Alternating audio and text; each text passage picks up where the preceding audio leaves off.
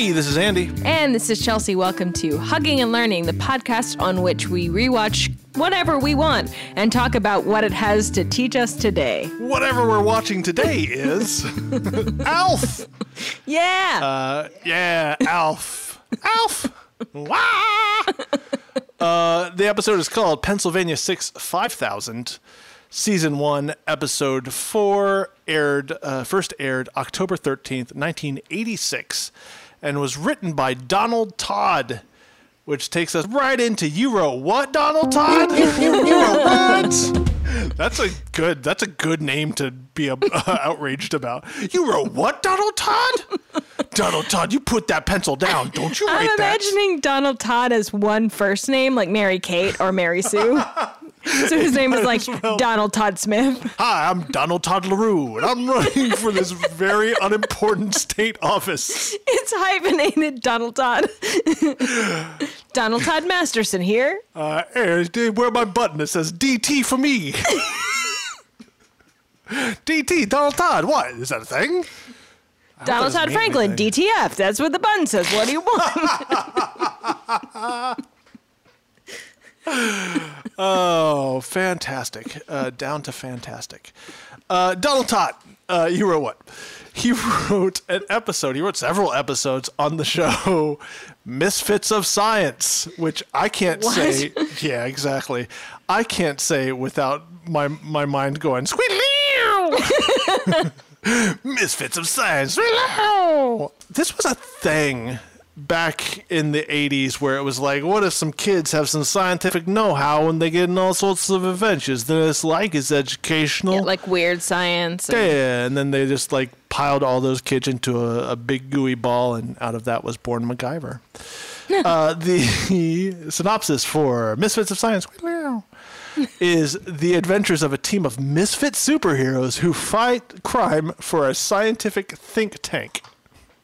What? Think tanks don't fight crime. Those are two separate things. They influence politics incorrectly. That's what think tanks do.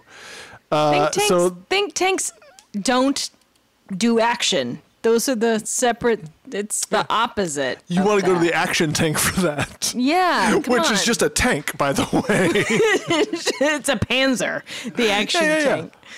So Don Todd uh, wrote this episode, and hear me out on this title because it definitely looks better when it's written down than when it's said. But either way, it's shit. The title is called Sonar, and Yet So Far. Oh my god. I know, fuck that title, right? Oh, Sonar, Donald Todd. and Yet So Far. Here's the synopsis of Sonar, and Yet So Yet Far. So There's an ellipses there, and I will respect it. Uh, Elle's friend Eddie's closest friend is Donald the Dolphin. Wait a second. I just realized. Wait, is it Donald Todd the Dolphin? Fucking. I don't put my name into scripts. I'm not like, what's this That's adorable? real.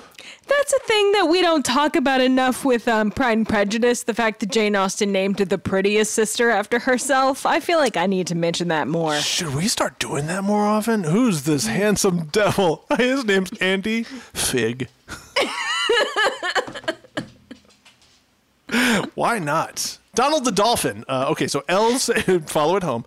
Elle's friend Eddie's closest friend is Donald the Dolphin, with whom he can communicate using electronics. Hold on. Oh, I thought you were say ESP, but it's electronics. It's misfits of science, not misfits of. You're right. pseudoscience. Which is another show that I'm writing. It stars on Yeah, I was gonna say, can we just a write all the scientist named- episodes of that? Yes, a handsome scientist named Misfits Dr. Andy Krigg. Uh, but when Donald produces a picture of a skeleton and two flamingos deep underwater, things get very dangerous for them both. The end of synopsis. Yup. nope, I read it three times. Doesn't make any sense. But when Donald produces a picture of a skeleton and two flamingos deep underwater, things get very dangerous for them both. If you just take the two flamingos out of that, Don't eat it. I, I that. get it. Are they? Are then you're forgetting all about a dead body. You're like, wait, but are the no, flamingos no. dangerous? Why are they underwater? Why are there only two of They're them? birds. How are they doing down there? They're dead. Clear. They're dead, right? are they, or do they have like a little flamingo submarine? The that oh, Beatles song that I Oh, love so much. Flamingo Submarine by Donald Todd Parkintel Molaski. That's Donald Todd. When it's got to be quality, it's got to be Donald Todd. This is my running for this is my giddiest you wrote what that we've ever had. It's it's ridiculous in every sense of the uh, all of the words. So that was uh, you wrote what Donald Todd? Um, also, before we get too far away from the episode details, you can watch Alf on Amazon Prime Video, which is free. It's free with ads, um, which is a new thing. I feel like Amazon Prime Video is doing. Oh, I didn't know they were doing that. Yeah, free with ads. Okay. So, um, yeah, so let's talk about Alf. we talk haven't talked. Alf. We haven't talked about Alf yet on this uh, podcast. Let's I'm really with our- excited because this is the first time we're talking about this show, but also this subject matter, which I'm surprised hasn't come up yet. This was such a Yeah. hot, hot button issue, no pun intended. Hot red. I didn't really watch Alf with any regularity as a child. I've seen a few episodes. I know the basic tenets, but I didn't. I don't really know very. I didn't watch it very much. What about you guys? I I watched it quite often. I watched every. I've seen every episode, including the cliffhanger that never gets resolved, or does. They made like a TV movie. Anyway, I'll talk about it. Oh, very good. Um, I I saw every episode. I owned at least an Alf beach blanket, Mm-hmm. where Alf is looking dead on at me and saying "No problem." that I thought was hilarious when I was just a tiny child. Miles, what about you? Oh man, I mean, between this show and Perfect Strangers, I grew up on Alf. You know, it was There you just. It's it's like when I when I have a moral dilemma, I just you know I, I think what would Alf do, um, and I usually Oh. find the answer to my my problems there. You know, Is Wow. be a is giant usually piece like of yeah, shit eat to the- eat the everybody? cat. Yeah, Amazing, just, you're not in jail. the just cat. eat the Yeah. Yeah. It's amazing you got Um, somebody to marry you as well. Well, I've never real, really revealed this detail until now. No, so- this is the first time hearing about this Alf as the moral compass situation. Mm-hmm. Um, also, I have a cool snack over here that I'm very excited to share. oh, I don't have any snacks. You know how much I love s'mores Pop Tarts. Yo, I'm are you gonna. a human being with taste buds? Then yes, you do. I'm going to show you something now oh, this that isn't gonna be may great. may have replaced them as my favorite Pop Tarts. Okay. Is chocolate cupcake Pop Tarts. New chocolate cupcake Pop Tarts. And it's supposed to taste like what is is that a ding dong? What is No. the um, Hostess brand? Ho ho? Ho hos. Yeah, Yeah, it's so even got the obviously little they couldn't squiggly, like, Yeah, they couldn't Oh. get the trademark on that. Uh, they, No. so it's not officially that, but so it's just Wait, chocolate makes- cupcake. who makes Pop Tarts? Kellogg's, Okay, go ahead. right? Yeah, that no, just no. came to me out of my out of my brain, but I'm pretty sure should- that's true. If- yes, it is If Kellogg's. only you had a box in front of you, you could look at it. I don't know. I found it. It's Kellogg's. Um, these are so good. I just saw them at the store the other day, and I was like, "Why not? Uh, treat yourself." And uh, I'm obsessed. I'm not going to eat them right now because I've already eaten them. That would be and you can you can just tell us that they're fantastic. Thank you. This is this is a quarantine uh, discovery that I'm very very pleased with. Is it quarantastic? It's quarantastic. So it's like um, a chocolate cupcake with marshmallow center, but it actually tastes like that. That's great because It's the so marshmallows good. and, and Pop Tarts taste like taste like marshmallows. Yeah, The- the snozberries. It's like Snoz- snozberries. When are they going to release the Snozberries flavored Pop Tarts? Come on! I've been What are waiting you my whole life. for? So th- that snack's delicious, fantastic. Thanks, Chelsea, for reminding me all the things I'm missing out on. Yeah, sorry. go claw my eyes out. Bye. Uh, just Speaking of claw your eyes there. out, let's talk about Alf. Let's talk about Alf. So Alf ran for four seasons on NBC, 1986 to 1990. The series ran 99 episodes, including three one-hour specials. Those specials were split into two, which is why Alf in syndication runs 102 episodes. The last episode was famously and deliberately a cliffhanger, which was meant to entice the network to renew the show, but it didn't work. Did not. Um, Six years later, a TV movie called Project Alf was released to tie up the loose ends of the series, but true fans don't consider it canon. Notably, none of the uh, original actors returned for Project Alf. Yeah, if I'm not movie. mistaken, it's just Alf sitting in a room with an FBI agent, like chatting about shit. It's not great. I, I don't know, but It's uh, dark. true fans, It's- true fans don't believe in it. sure, um, true fans, by the way, fucking think about your life, true fans. right. Um, the title character of Alf is Gordon Shumway, a sarcastic and friendly extraterrestrial who's nicknamed Alf, which is an acronym for alien life form. Um, he crash lands in the garage of a suburban middle class family, the Tanner family, after his home world has been destroyed. And they decide, the family decides to take Alf in and keep him a secret so the government won't take him away and do experiments on him, which was a big theme in the 80s. That Boy. if you found an alien, the government was going to come Government cut it up, gonna so you cut better that keep it secret. yeah, for real. Um, Alf was performed by puppeteer Paul Fusco, who co created the show with Tom Patchett. And to quote the IMDb synopsis of the pilot, Mm-hmm. from the beginning, there is no sanity for the Tanner family.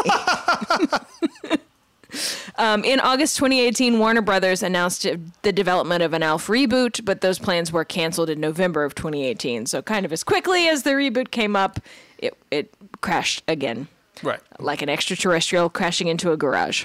So Alf uh, was notoriously a nightmare for the human actors on the show. Yeah. um, there are not one but two mental floss articles about it, uh, and there was a cracked article about it, and I've read about this a lot of different places. Um, so you hear that the main character of the show is a puppet, and you wonder to yourself, well, how are they going to do that? And for the first two seasons, you had a real Stevel setup where anytime Alf is sort of stationary, um, he is played. He's a he's a puppet operated from beneath the set by Paul Fusco, operated and voiced. But anytime he needs uh, to do a full body scene, um, there is a guy named Mihaly Michu Mizar Mizaros, who was the world's shortest person at the time, only two feet nine inches tall, who Oh is gosh. inside the Alf suit running around.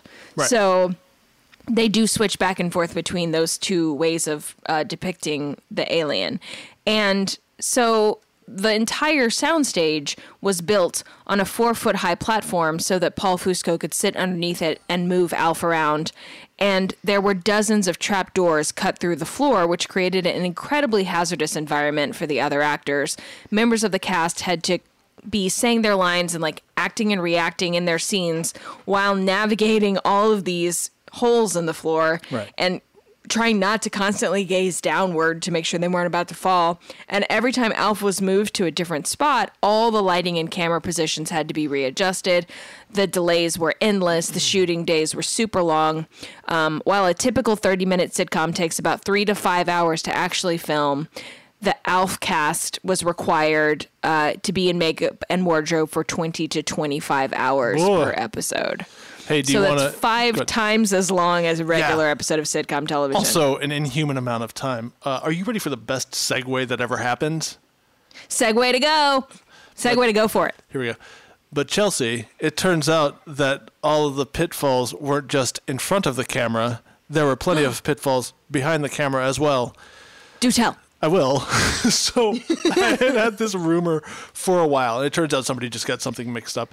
I used to work down the street from the. Uh, I'm gonna I'm gonna lean back and really give you the impression of how big this thing is. I used to work down the street from the mansion that the creator of Alf lived in.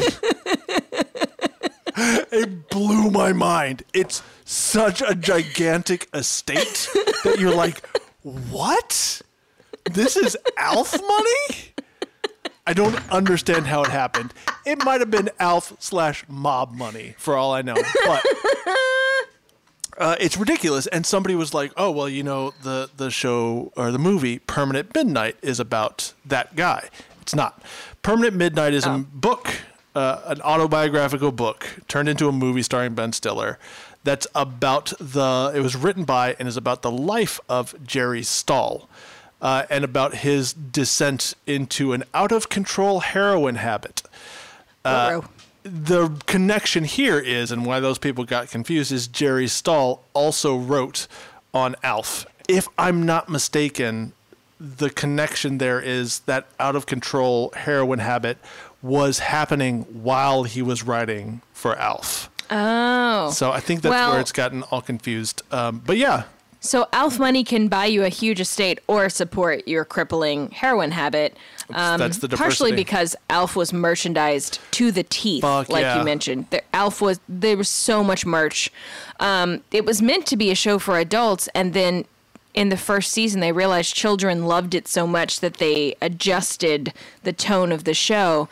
Oh. For instance, Alf drink Alf drinks a beer in the pilot, and then he consumes no alcohol on screen after Sure. the first season because they realized how many kids were into it, and then they realized how much shit they could sell those kids with Alf on it. Exactly, and then lest you, lest we, lest any of us forget, there was also a, a long-running. If I'm uh, to my memory, I haven't done any research on this. Long-running uh, Saturday morning cartoon of Alf. Yeah, and there were comic books. I think it was Marvel released a 50, 50 issue imprint of, uh, and then there were trading cards. Uh, Oh, and let's that- not forget about Pogs.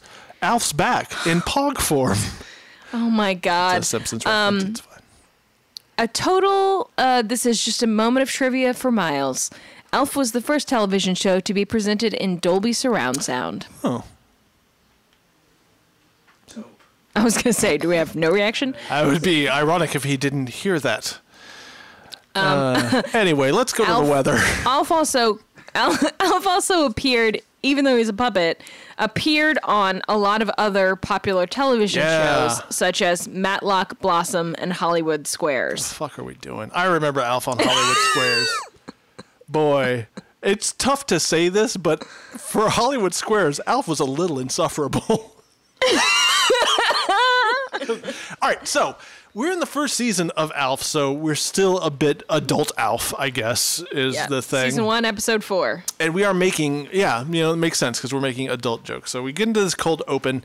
It's the family house very typical. We can't see any of the the pitfalls into hell uh, behind couches and things like that. And alf is watching a news show with larry with a, a host named larry yeah it's like a political talk show of some kind where Um, you can call in. Call in talk show the topic of which is nuclear arms limitations and the guests are undersecretary dryden and sammy davis jr this is a joke Oh, do we think it's like Larry King? Is this supposed to be Larry I think King? it's supposed to be Larry King because Larry King Okay, does that take makes sense. calls, but this is voiced uh, this and our other special voice later on in the episode, both voiced by Simpsons- Carell. No, I'm sorry.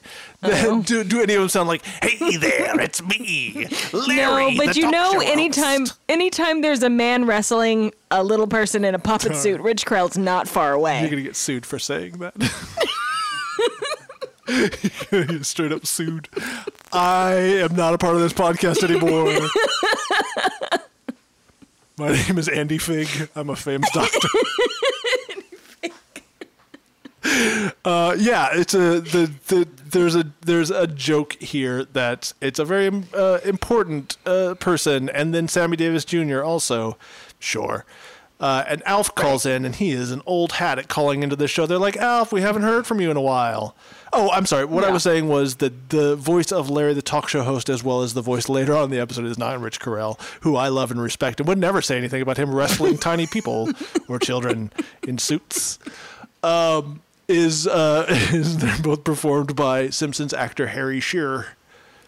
Oh, Yeah, so Alf has called into this talk show uh, because the topic tonight is nuclear armament, and he has a lot of strong feelings about this. And he tells the host he has the solution: just get rid of the bombs; they're dangerous. And the guest on the show, the undersecretary person, says, Well, that's an oversimplification of the problem, and starts to go into a lengthy explanation. And Alf says to child Brian, who's sitting beside him, here it comes, get the shovel. Like he's about to be buried in bullshit or something. That problem's been set up, but we need something more important to concentrate on this episode. So the daughter, Right. Lynn, comes in and says she wants to use the phone, but Alf's on the phone. Can't she get her own line?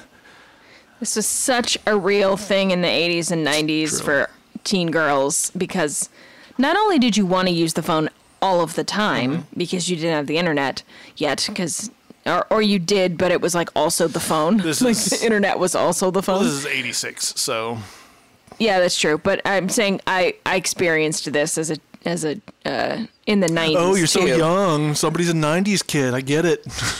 but uh you also you you didn't ha- you didn't run the risk of being eavesdropped upon if you had There's your that. own line For sure. Um, yeah, it was a it was a very different time, people, where you only had one way to contact the outside world. Yeah. Landline. Yeah. Weird, right? It is crazy, kind of, because she's complaining that he, Alf's always on the phone, and then Dad Willie comes home, and he's annoyed because he tried to call and say he was running late, but the line Yeah. was tied up because Alf's on the phone, and it was like, oh right, there are four people in this house, and nowadays there would be four phones, but in in Well, 1986 there's only the one. Yeah. Then Willie drops this bomb. On, well, there's probably multiple phones, but uh, just one line. Willie drops this bomb because Lynn's like, uh, the daughter Lynn is trying to say, I want my own phone line. And Willie's like, I'll think about getting call waiting. You ain't got call waiting, Willie? I'm sorry. Oh, What's wrong? Do you have That's gambling like- debts or something? You can't afford the It's three also like not gonna help. Yeah, it's not. I mean, the, you know, he's not not going to, to do the thing where he clicks over. Because Alf, uh, as we find out in this episode, and which is a rude awakening to me, Alf's apparently a huge piece of shit. Apparently, yeah, Alf's terrible. So at, he says to them to sort of refocus before we before we get to the credits. Hmm. Uh, he says, Alf says, "Cut me a break. I'm trying to save your planet from nuclear annihilation. Get off my back, basically." sure. And then Lynn's like, "But I need my own phone." Credits. Like those two things are juxtaposed as equally important to this family at this time. Exactly. The threat of nuclear war, which was omnipresent in the 80s, and Lynn needing her own phone See, own phone line. the way you're setting it up is actually pretty clever. This episode does not do that. This episode isn't like, look at these two problems and how disparate they are. They're just like, here are two real problems. Let's get this started. Here are two problems equally as important, and we'll spend the same amount of time on both of them. it's true. It's true. Um, at this, Um, oh, also, Alf has mentioned uh, he's talking to some uh, uh, undersecretary on this show, and he's not getting anywhere. And so the undersecretary says, you know, he's like, "Who's your boss? The president? Well, I'll just have to contact him. Where is he?" And the undersecretary is like, "Well, I'll just tell you where the president is right now. He's in the plane. Right. He's in Air Force One." So that's a little setup as well. Yeah, yeah, I yeah, I'm glad you mentioned that because it's that's going to be crucial. After the credits, we are out in the garage or basement or solarium or It's the garage. By the way, credits. Yeah, Uh, there's like a the credits, you notice that this kid, the the kid, what's his name, Ben, Benji, Bally, Yeah. Brian. So in the credits, this kid Brian, he's wearing a straight up newsy cap and some like overalls. I did notice that. What? His real name is Benji, so it's funny that you said both. But um, yeah, he's just sitting at the table doing his homework in a 1910s style Alf, newsy hat. Alf comes by and gives Sure. him a hay penny. Just on. Yeah, so I think it's a garage. I think his his ship crashed into this garage, and that's sort of where he lives, if I'm not mistaken. Yeah, yeah. So uh, Willie sits down. Alf's out there, and it's like an electronics graveyard. There are boxes and switches and computer monitors and antennae and speakers and wires running everywhere. And Alf's working on something, and Willie, the dad, sits down and he tries to get Alf to respect the fact that they all have to share the phone, and in a family, you have to compromise and share. And Alf isn't really listening to any of this because he's uh, working on a project with Willie's shortwave radio, trying to get it to work. And Willie mentions that it took him 10 years to build the shortwave radio. So this has all been the ordinary world. And it occurs to me in this moment that this is going to be a very interesting format for a show because what you're essentially going to do is try to teach life lessons to instead of a child, mm. an alien who also doesn't understand how things work, except that this alien is like super wisecracky Mm-hmm. and kind of mean and selfish and also like seems to understand how everything works perfectly from we're in episode four Yeah. he seems to pretty much He's got he it. speaks flawless english He's already trying and to he solve- basically understands how everything works I mean, I feel like that's just the 80s is wisecracking X moves in with standard family and uh, they all learn lessons along the way. That was that was Right, but this is like this is as if it were Small Wonder, except that the robot already understood Yeah. everything perfectly and like it's just was a shithead. yeah, it, it, you're not teaching Alf any Alf spoiler doesn't learn a fucking thing in this episode. He doesn't learn a single lesson. He doesn't learn anything at Anything. all about anything. At the end of the episode, he's sitting around pouting about how he's not been rewarded for getting somebody right. Look, it's just it, it boggles my mind. this is the first season too, so this is them. They're trying. This is full strength. Like, let's get this show. Right. Let's let's do our very best job. They're not like this isn't Get audience, seventh build season. momentum. Family Matters. We're time traveling with pirates. That's not this. So it it does. It boggles my mind that it's like Willie is trying to teach Alf a lesson, and Alf's just pretty much saying, "Shut up! Stop talking to me. I am not listening to you." It's like that's not how anything works in storytelling. That's just Right. not- Also, like, why are we shielding this asshole from the government? Let the government have him. Maybe we could all learn something. Let's He's going to turn on us what, eventually. Let's just start dissecting him now, so when the government shows up, he'll be all nice and dissected for them. It's really interesting how everyone in the 80s trusts aliens more than the US government. I think that's kind of telling because every time an alien shows up, they're like, I'm going to assume that this life form with whom I've built no trust will never turn on me or try to eat me or try to mind control me or try to start an intergalactic war. The worst thing I could do is tell the government about this. Or try to alien fuck me. You know, that's mostly what aliens are thinking of. They're like dolphins like that. They're like, we love you, humans. Yep, yep, yep. We just want to do you. Look it up, people. We- dolphins real- just want to do you. That's it. They're not adorable. They're just after you. Donald Todd Margulies will tell you that. Oh, and let's not even forget about those two flamingos who live under the ocean and what they're after. Skeletons. All right, so now we have the call to we have the call to adventure. Alf says he he'll be done with the shortwave radio in just a moment. He just needs to contact Air Force One and tell the president to destroy America's Right. Um, and then he reveals that that's how his planet exploded. He's been through one nuclear war, and he says it's no picnic, which seems like an understatement. Um, and then Willie's like, but you can't get through to Air Force One. The signal is scrambled. You can't unscramble a signal. It's illegal and immoral. And Alf points out that Willie unscrambles HBO and they don't pay for it. Isn't that illegal and immoral? That's not- And I'm so close to not being able to understand how HBO and Air Force One are the same. That Like how is, is how it's just this as easy as getting free HBO to contact Air Force One on a shortwave radio. This is this is a pivotal moment in the script. This is Alf needs to be able to do this thing, so he has to convince Willie to leave him alone. And more time is spent on Alf singing the Jetsons theme song than this pivotal moment in the script. He's like, "You got HBO, don't you?" And he's like, "Yeah, I do." And he's like, "Well, you should probably leave and feel weird." And he's like, "I feel weird. I'm gonna leave." And that's it.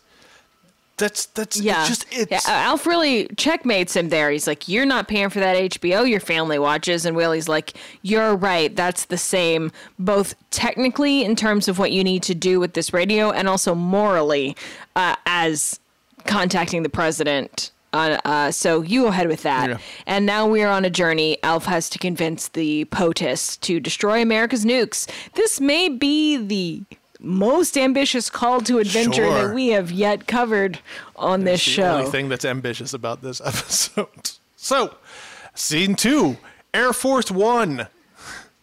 We're just, we're just on the president's plane now. Um, all right. And uh, yeah, we've crossed the first threshold, Sure. and Alf manages to get through to the Air Force One receptionist. Uh, I called him. Uh, I, I what do I call him here? Um, pres- His name's Hogarth. Presidential That's his- Associates is what I called them.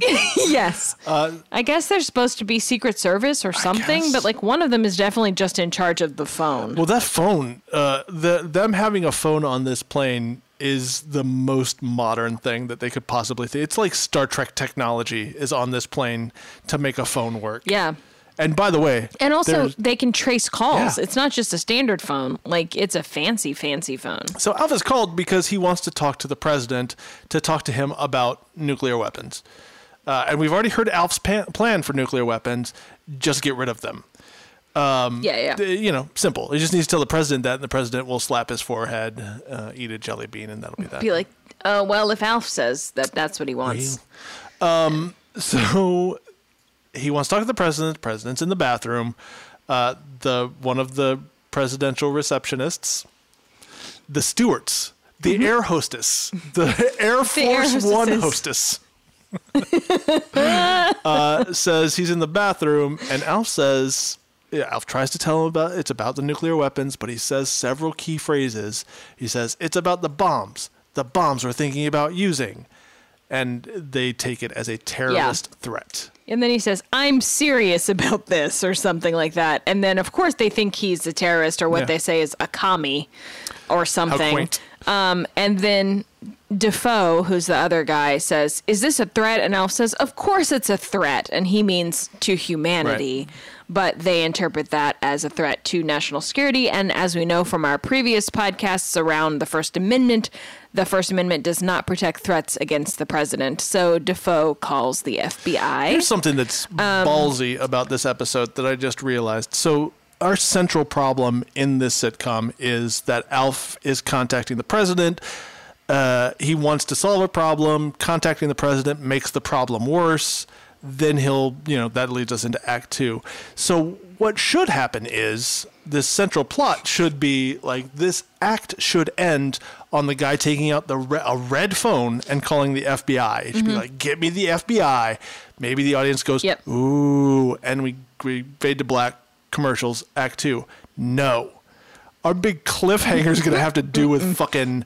Uh, we really have to get back to that phone scare real quick right, before we right, do right, right, anything right, right. else. So we go we go back to the house and Dad Willie has made a chart of when people can use the phone and of course the family hates it and of course it incorporates all 24 hours of a day. Doesn't so make any sense. the mom is like, "Who am I going to call at 4 in the morning?" And it's like, of course, laugh track is going crazy.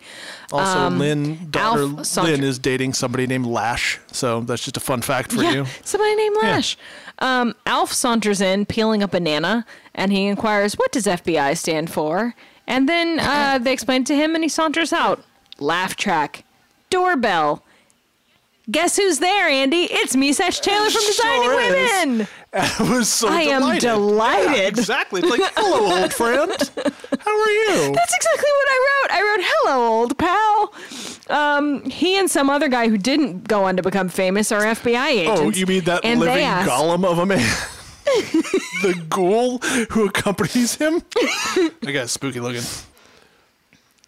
There's a lot of sort of like anti-government. Everyone who works for the government, including the president, is an idiot in this episode. I mean, Meshach Taylor actually is the smartest person, but he's still not too bright. The other FBI agent is a complete moron. The two dudes on the plane, the two Air Force One hostesses, are dum dums. And then later we have uh, uh, President Reagan. Uh, just voice. We hear his voice, and he's a complete idiot. And so they show up, and they're like, "We're from the FBI. Who's Willie Tanner?" And the dad's like, "That's me." And they arrest him, and the family is aghast. And Anthony from Designing Women tells us that this is what happens when someone threatens national security. And, And the- uh, Alf comes yeah. in and is like, "Whoa, those HBO guys mean business." And That's our, our just, big laugh into act break. Also, it's worth noting two things. Uh, number one, uh, the ghoulish guy. The, the the ghoulish guy takes the phone schedule. He's like, I'm just gonna take this random thing with us. Yeah. Doesn't make any sense Yeah. for a sight gag later on. Also, I spent a lot of time uh, in the last two minutes thinking of this f- thing to say. that that ghoulish guy, he's so unpleasant looking. He makes Vincent Schiavelli look like a young Sam Neill. It was the most convoluted way I could put that, and I worked on it. I worked on it. I worked to make that as convoluted as possible, and I feel good about it. Oh my god. I was like, Vince Vincent Schiavelli looked like Tom Selleck. Nah, two on the nose. Young Sam Neill. There we go. Anyway, that was what I did with my time while we were doing a podcast. So we cut to Kate visiting Willie in jail. They've, of course, figured out that this is all Alf's mm-hmm. fault. But how do they exonerate Willie without telling the cops that they're harboring an alien? Central conflict of the series. Alf creates a problem. How do we get out of it without revealing that we have this alien here? Hey, I had a thought, which is you know what would be super convincing for the president uh-huh. to disarm the nuclear bombs would be to show up with an alien at the White House and be like, here is an alien who has lived through the nuclear annihilation of a planet once before. He would like to tell you some things. So don't maybe everybody would Alf just really wants, everybody just pull out scalpels and start cutting them up right then and there. I think we could try it. I think we could. I think that Alf is maybe the only, like, the most convincing person to go to try to, like, talk about nuclear disarmament. And concealing his identity and pretending to be just a regular American is not actually helping his No, cause. not not at all. Anyway, just a thought. Um, no, this is a solid point. Uh, and, you know, then fucking two birds, they might take Alf and we'd never have to hear from him again. Um, this is one of my. By episode four, every actor on the show is like, how do we get rid of this puppet? By, by, by act two of this episode, I'm wondering how to get rid of Elf. it's not. It's it, it. Look, the point is, this has not held up. It is really obnoxious. I don't know why any of us liked Alf ever. It's the it's the Bart Simpson, it's Yeah. sort of irreverent, like sticking it to the man kind of thing that like we uh, for some reason that was so popular. Maybe because the man at the time was fucking Reagan. One of my favorite things uh, in sitcom history ever happens here at the beginning of this act, which is we need one character to say one line that sums up everything. And let's start it with, I can't mm-hmm. believe that. And so we have Kate, the very first line is, I can't believe that Alf called the president. and then, then, then it's, I guess it's just an And then they both proceed as though they fully believe that Yeah. because they have to Sure. believe that to proceed. Well, I think it's more you so, that if anybody is like, "Oh no, I missed the first act of Alf. How am I ever gonna?" Oh, that character told me what's going on. Okay, I'm in it now. Alf called Yep. the president. short recap. That Alf, he is uh, lovable somehow. last last act on Alf. um, so Kate, the mom, is like, I'm going to read you exactly what I wrote on my notes. Kate says they have to figure out how to tell the truth without implicating Alf. Is she a lawyer? I'm not going to look this up, but I bet she's not. And that would have been a great character choice. Nope, she's not a lawyer. She just went to find the lawyer. so I was like, whoa, what a great character choice if the mom is like really good at talking around things and like manipulating facts and like making a case and like finding the nuance around words because she's a lawyer. That could be so useful in trying to harbor this extraterrestrial for four seasons, but no, she's not. So Anthony uh, from Designing Women comes over and says he needs to talk to the alleged traitor alone, and he has the phone chart that Dad Willie made in the first act, and he pulls it out and he says. All right, I just need you to tell me who are all these people and why are they on the phone all the time? And I was like, that's a solid spreadsheet based joke. yeah. Because uh, you know, we don't get many No. of those, so I'll I'll take them where they That where they we come. refers just to you, doesn't it? We, I, I, It's true. Chelsea, I do not get enough spreadsheet jokes. if only they had a three-ring binder joke, then I could die happy. Back at the ranch, Alf is watching a tape that he made of Willie's arrest, which has apparently been on Great. television. So his life is ruined now. he's, you know, yeah. yeah, yeah. He's, he's been arrested for threatening the president of the United States. Yeah, exactly. He's been arrested as a terrorist uh, uh, uh, for treason, however you want to phrase it. Um, and Alf doesn't seem to even care. He's rewinding. He's watching with with child Brian, and he's like, "I thought Willie might like to see this when he gets out of the slammer." And it's like, "Oh, okay, so." Alf fully understands the repercussions of his Yeah. actions. He knows how jail works. He knows how public shaming works. He just it just doesn't Yeah. care. So daughter Lynn is like, "Don't you actually get what's happening? You are vastly understating the stakes here. Do you not even care about my dad?" And Alf is like, Lynn, this is episode four of season one. I am devastated. Obviously, Yeah. I deeply care about all of you. And she's like, You don't seem like you care at all. Um, and Alf's like, you know what? I care so much that I have a That plan. I am- Uh, it just it involves it involves contacting the president again. And since only children are present in the scene, no one objects to this plan. Not like it would have mattered if there were adults who could have objected earlier. Also, it's worth noting that Alf has a plan to get Willie out of federal prison, and he's gonna get to it when he has a second. right, right, right. After he watches the tape of the arrest a couple more times. After so, I revel in your human misery, which I feed on like so many cats. like so Uh, many Alf cats. eats cats. Yeah, they That doesn't don't, come they don't do that in this episode. episode. Yeah, but he eats cats and, and they have a cat conveniently. Um, Yeah. So now, even though we have a fair bit of this episode left, we are already approaching the inmost cave. Um, because Sure. if, if the whole point is that Alf has to talk the president into destroying America's nuclear weapons, then the minute he talks to the president about that is the is the supreme ordeal. So we're now approaching the inmost cave. Alf again makes contact with Air Force One, which confuses Hogarth and Defoe, the uh, Air Force One stewardesses, because they know they've already caught quote caught him, caught the guy. Willie's in prison, and so they're like, "How is he calling again?" Um, and so they put a trace on this call, and Defoe is like, uh, "No, you can't talk to the president." And Alf says he's going to hang up. And because they're tracing the call and they want to keep him on the line while they trace it, Defoe puts him through to President Reagan after some quick jokes about how Reagan's so dumb that he can't figure out how to use the phone. Yeah, and what a weird uh, tactic. Uh, and we got someone doing a Reagan impression. We got a Harry Shearer. Harry Shearer doing a Reagan impression. And Alf says, I know you're a busy guy, so I'll make this brief. Willie's in jail. It's my fault because I want to talk to you about your bombs. And this is actually kind of funny. You're shaking your head, but I think it's I'm funny. shaking my head Reagan about all of this. Reagan, quote Reagan says, Oh, you're not going to bring up the Bonzo films again, are you? I was under contract, which is a solid resume based joke. Um, and Alf's like, No, not those bombs, the nuclear bombs. Um, so, uh, of course, Ronald Reagan was uh, an actor, and the Bonzo films were a series of films that he made with a chimpanzee. Yes. Um, Back so- in the day when that was when that was the fashion of the time. when that was the fashion. We've talked about chimpanzee based Yeah. uh, humor on this podcast. Um, and Alf's like, no, no, no. You, you, I'm talking about nuclear bombs. We've only got one planet. So why don't you and the Ruski ease up a little bit? At this point in 1986, the Cold War has been going on for almost 40 years. But I would wager that this is Yeah. our country's first puppet based attempt to resolve it. You would have to do research on that.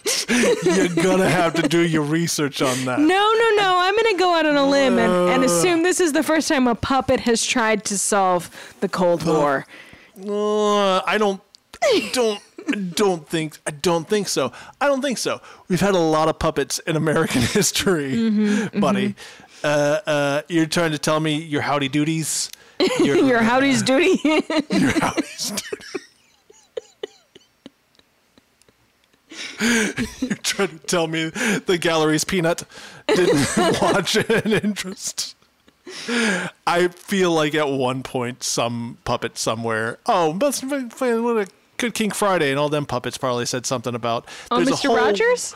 There's a whole week long thing about uh, Mr. Rogers did a week of episodes about nuclear war, what it means, uh, how to feel about it, what to prepare about, and that sort of a whole week of episodes about that. Okay, So, but I there's a difference take you to between there's a difference between preparing the citizenry and the puppet talking directly to the quote president about how he and the Ruski should cool it.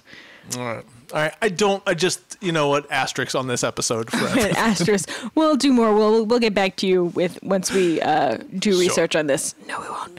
So gonna do that's the supreme ordeal. That should be the end of the episode. Alf did the thing that he set out to do, Yep. but I guess that dealing with the consequences of everything that he's done is going to take us longer than usual. So we get a whole chunk of rewards consequences that's like You- you won't the last consider that- six minutes or something of the episode. you won't consider that the road back, Chelsea. Well, a little bit of it. Just the last little tag is the road back. I Sure. guess. Yeah, Well, no, it might be the road back, gotta- dealing with the heal- forces. Yeah, he's gonna Stirred heal up. his community by getting his Citation. father back. Right. So, okay. So we'll call it the road back then. Yeah. So this is a substantial road back, like more time than we usually spend doing the act three of the hero's journey on a sitcom. So Alf has done the thing he meant to do, but he's created this problem of A, Willie's in jail, and B, Reagan tells Alf, we're sending someone over to deal with this right now. So the F the FBI are coming back. Um, and son Brian knows this. He's a six year old child, and he's like, Those men are not coming to help. They're coming to arrest us. And Alf's like, Okay, great. Uh, good. This is all going to plan. So I when the FBI. a, no, he's like, I have a backup plan for this. It's like, Oh, that was- Alf. oh, That wasn't part of the plan, man. Oh my God. I thought that was part of the plan. Oh, no, no. He's like, oh, I now understand that we're in trouble again, but I have a backup plan, I guess. Oh my god. No. Yeah, dude. Oh, my last my last tiny shred of like respect I had for this episode just went down the drain. So Was anyway, also your I thought first, was it also your first tiny shred of, of respect? Yeah, because I yes, was it just the I one thought, tiny shred throughout? I thought the idea was like we're going to lure the FBI back here and then they'll have to drop it because what his plan is and now I guess the backup plan is that Right. Brian, a small single digit child, will be sitting there when the FBI agents show up and identify himself as Alf Tanner. And That then would have been an amazing plan. I don't know why they do the backup plan thing. I think they just want to be like, oh, that Alf is so clever. But they should have been like, I know they're coming. Here's what we're gonna yeah, do. that was I wanted them to come so then they'll see it's this has all been orchestrated by a child and they're not going to arrest a tiny kid and so they'll drop it. So that's what ends up happening. Mom Kate comes in in the middle of this in the middle of Anthony from Designing Women and the ghoul interrogating her tiny 6-year-old child while the alien hides and she catches onto the grift pretty quickly.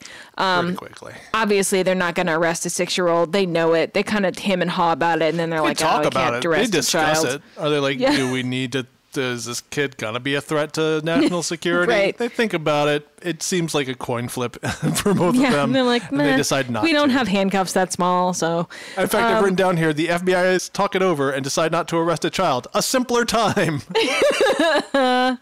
and then Kate's like, and also you're going to let my husband out of jail, right? And they're like, uh, we've got to call the president on that one. So of course the kid's like, I'll get him on the horn for you. Bum bum bum like- bum bum. Well, no, no. The bum, bum, bum, bum, bum is hard to say in a matter of fact kind of way. By the way, they're like, uh, she's like, "Don't you do it, Alf, Brian," and he says, "No problem," which is Alf's big catchphrase. So Oh, I didn't realize that. I should have realized that because you talked about the lunchbox or towel or whatever. the, the beach no, towel is fine. How is no problem a cat? No problem, Everybody They were- says that. girl.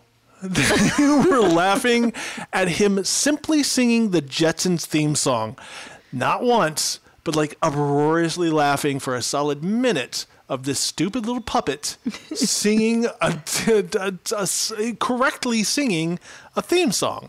And You know what? Loving it. Some problem. I have some problem with this catchphrase.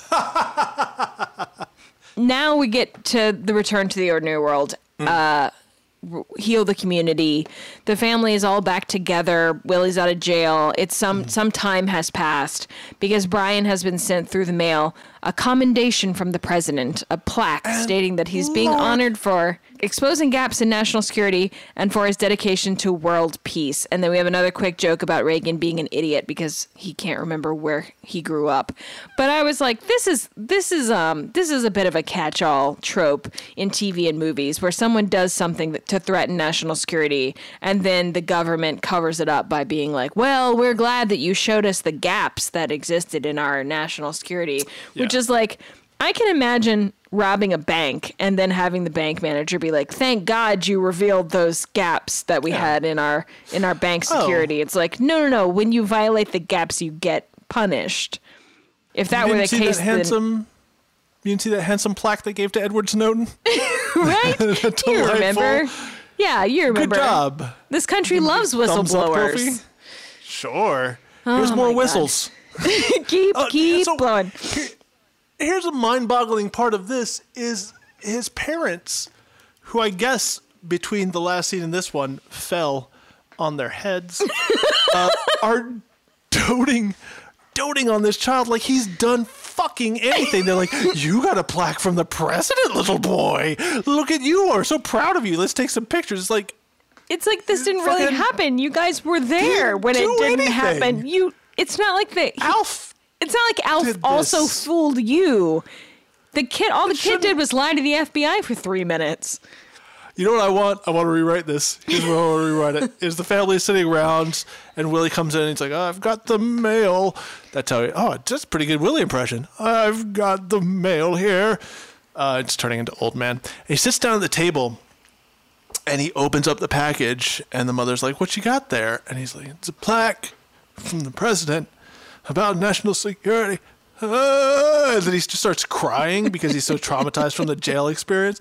And then it's a solid two, three minutes of the family watching him sob over a presidential plaque. Yes. And then fade to there credits. you go. And fade to black. So, in fact, what happens is that Alf asks the family to quiet down because the talk show's about to come on.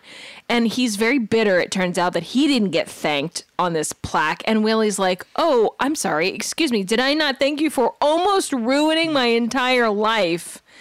And then Lynn asks about the phone again, and Willie's like, You can get your own line.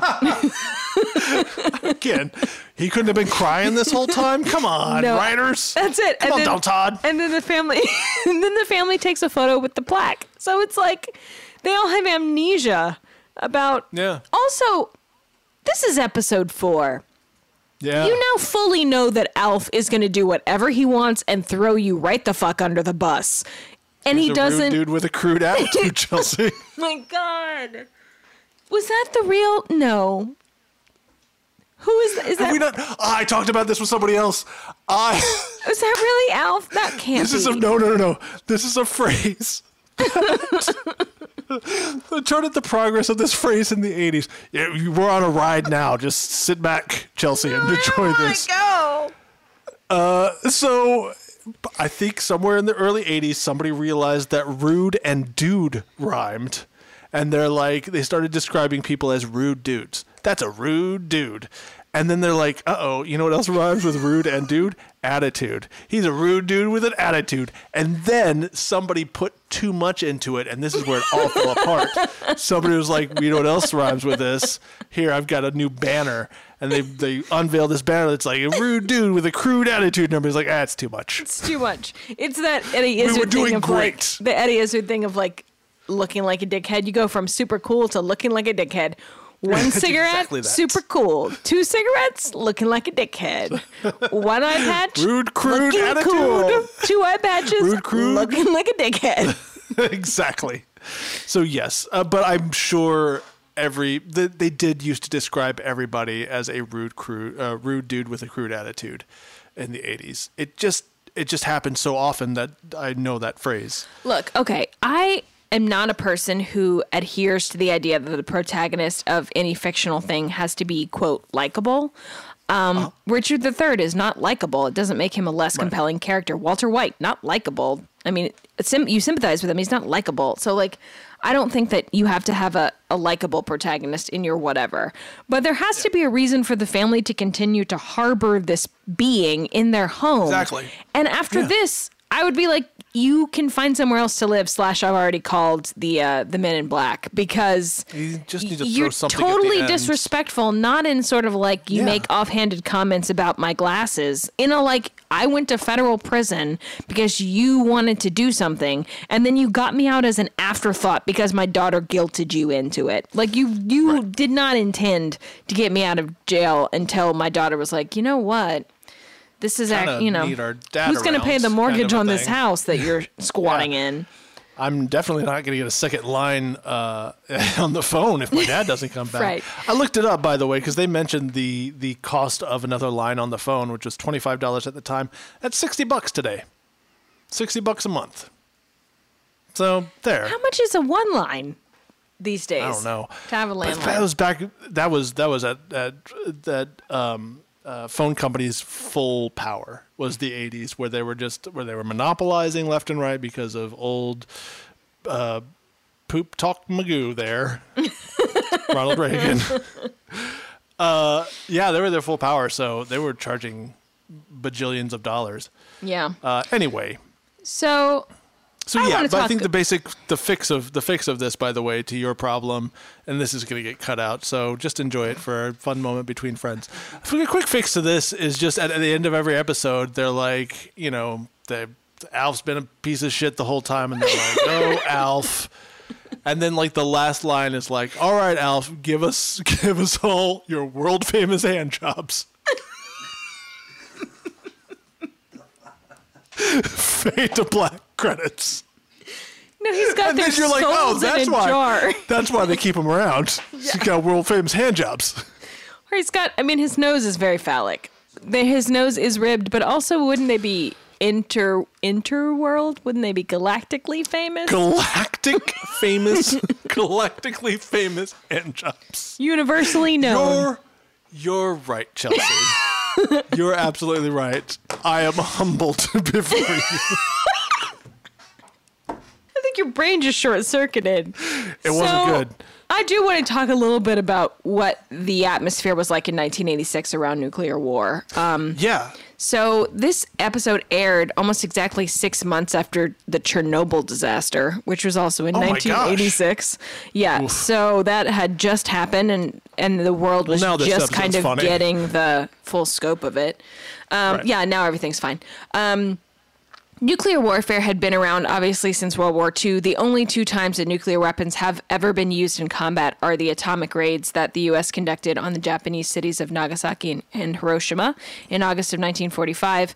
And after those bombs were dropped in 1945, the U.S. and the Soviet Union began to pursue greater and greater atomic possibilities and advance their nuclear programs, and other nations all around the world followed suit because no one wants to be the person that the country that doesn't have nuclear weapons It would be- if the nuclear war starts. It would be so embarrassing. Can you imagine? It would be so embarrassing. It would be like showing up to the party without a hostess gift. I don't know. Just throw something at them. I whatever.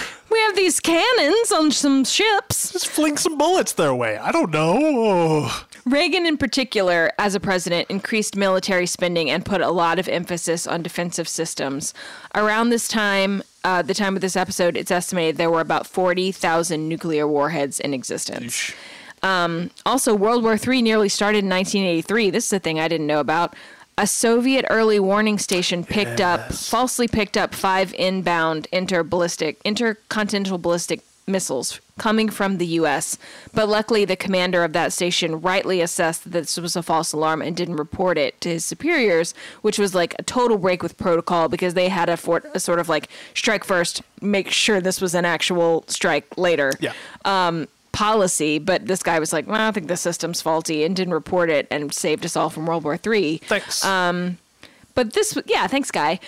This was the time in the mid 80s when kids were doing atomic bomb drills hiding under their desks at school, and there were survival guides becoming bestsellers. Um, and fiction books being written, and all the government agencies were issuing guidelines and best practices pamphlets and predictions on how many Americans would survive if nuclear war happened. And um, hey, remember when Trump almost started a nuclear war with North Korea? That was the same year that we're still in somehow. what? I know. The same year when, was when we almost invaded Iraq? Oh, wait. and what? and then the pandemic happened. oh, wait. Hey, guess what you've forgotten? I 100% guarantee you forgot this. Australia was completely on fire. God. Yeah, Yeah. you'd think there would be some sort of lesson in all of this. Uh, it just, you know, the, the it's better now than it was. I think is the best you can you can get out of the whole '80s and nuclear proliferation. Um, that didn't work. Uh, nuclear proliferation. Uh, Chelsea, say you're in the '80s, in the middle of Alf fever. I'm in the Um, 80s and I've got Alf fever. No, let's say uh, it is now, and you want people to understand that uh, the 13,000 or so nuclear warheads in the world still a problem. You going to show them this episode of ALF? Um? No, no, I'm not going to show anyone an episode of Alf ever. There are 40,000 nuclear warheads in existence in 1986. Kids are hiding under desks. Bestsellers about like how to survive. Do I show them this?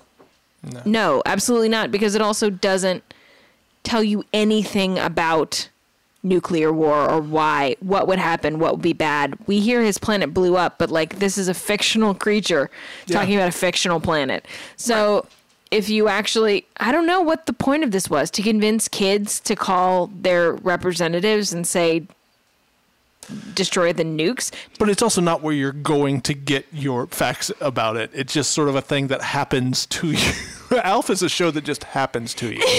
It is Here's- because it's also like clearly this is about just this is what this actually is about is how do we have Alf do something crazy enough that dad gets landed in jail. yeah. And then how do we get jail. someone to do a Reagan impression on our then- show? Yeah, it's it. I here's how I here's how I I see it. I feel like adding Alf to the argument about nuclear weapons is like the fact that uh, in the original recording of We Are the World, Dan Aykroyd is there, which is a true fact. He's not he's adding not anything. actively making it worse, but, But you he's know, not yeah. adding anything. There we go. Exactly that. It's like might as well have Dan Aykroyd in there. I can't think of a reason why Alf shouldn't say this. I guess right? he's not. He's not hurting the cause. Yeah, he's not building a nuclear weapon. So, all right. Was he say something vaguely pithy but uh, on message? It's fine. It's fine as long as the as long as Lynn gets her phone line so she can call Lash. Look, Lynn gets her phone. Definitely is a punker. we say something about nuclear warhead, and some toe-headed little shit in New Mexico buys a beach towel with Alf on it. Everybody wins. No problem. No problem. uh, no problem. No, period. Problem exclamation point. There it is. That should be his catchphrase. we got there. I'm I'm still I'm still kind of on board with some problem. no problem. Some problem. Um. So yeah. What what did we learn, Chelsea? Other than the fact that Dan Aykroyd was in fact in the original We Are the World. I learned more about nuclear war. I learned there were 40,000 nuclear warheads in existence at the time of this episode. Um, that's about it. I already knew all the stuff about how ALF was a nightmare scenario for Sure. working actors. Um, I I, finally I put. guess I learned that ALF was a shithead. That was kind of a revelation to I me. learned that a lot too, and I was like, because throughout this episode, I'm like, "Whoa, Alf, ease up, dude!" Like, I'm like, stop just screaming at people. How about that? Willie's trying to talk to you, and you're like, "Give me the goddamn pliers!" And it's like, Alf, cool it. Also, man. even fucking Zach Morris has the capacity to be embarrassed when he does something shitty to one of his Yeah. friends and they call him on it. Zach Morris is trash, but he apologizes. Yes, Zach Morris is trash. Alf is just kind of The a show is- soulless sociopath. Alf is unapologetic trash. That's there. I've said it. Well, apol- um, wait. Alf stands for Apologetic leeching asshole. fungus. Asshole leech- leeching. Felon? Flamingo Felon, submarine. technically. He threatened the president. He's a felon now. Flamingo. Under the why are the flamingos under the water? Do I need to find this episode and watch it? Probably gonna find this episode and watch it. That- you're on your own. Let me know if it's something I need to I, look up. I'll tell. I'll tell. I'll try to tell you why there were two flamingos underwater, if I can. Uh, they are the misfits of science, and best believe they are all rude dudes with crude attitudes. I think we need to get to work on Misfits of Pseudoscience, our follow up series. Just, Someone's trying to cure someone else with essential oils. Yeah, and- absolutely. Somebody's like, he's getting away. Hold on, let me see what my stones have to say about all this. no disrespect, no disrespect. Who did you want to hug? Willie. Yeah. Um, this is pre-designing women, yeah? Oh, yeah. Yeah, you want to hug me. I mean, I always want to hug me, Seth Shaler, Yeah. clearly. Um, it's also funny because it's like, oh, you're going to be on a show that actually tackles actual issues. Don't worry, just, hang in there. Hang in there. Do your stupid TV phone schedule bullshits. I would also like to hug Willie because uh, little known fact or well known fact, I don't know. The actor, uh, rest in peace, the actor who played Willie, uh, fell out after Alf ended and picked up a really bad crack habit and ended up uh, Yeah, I saw homeless on the streets and died pretty recently, like five years ago. The rest of the family stopped acting. Yeah, Um, you're done at this. The kids grew up to do other things, which it, you love to see it. And then the mom became actually an interior designer, still lives in LA, but is a decorator now. Good. Yeah, I think it really broke them all. I think so too. I think that it was just kind of like that's enough of anything ever. I'm going to go on to a different career or crack cocaine. Um, but yeah, yeah. So that was that was Alf. Everybody, we watched Alf and we told you about it. Alf, Miles, do like you have wolf. anything to. Miles, do you have anything to share? I'm good. No. Just Yeah. destroyed his childhood. It's all coming he back. does not care to comment. Hey, just don't watch any episodes yourself ever. Just hold it in your Yeah. mind as Just the keep it pristine in your terrific show. All right. Remember well, that beach towel I guess and that's it smile. for this episode. Yeah, let's leave. What's that, Chelsea? Did you say we'll see you next time? We'll see you next time. We'll see you next time. Bring snacks. Bye. Thank you for listening to Hugging and Learning. If you want to visit us online, our website is huggingandlearning.com, where you can find links to all the articles we talked about today, as well as our post office box where you can mail us snacks. Subscribe to our podcast, rate and review, and tell your friends about us. If you want to drop us a line, you can email us at huggingandlearningpodcast at gmail.com. You can tell us about the experiences you've had with things we talked about. Or you can send us suggestions on which episodes we should do next. Our podcast is produced by Miles Pulaski, who also wrote our theme music. I'm Andrew. And I'm Chelsea. See you next time. Bring snacks!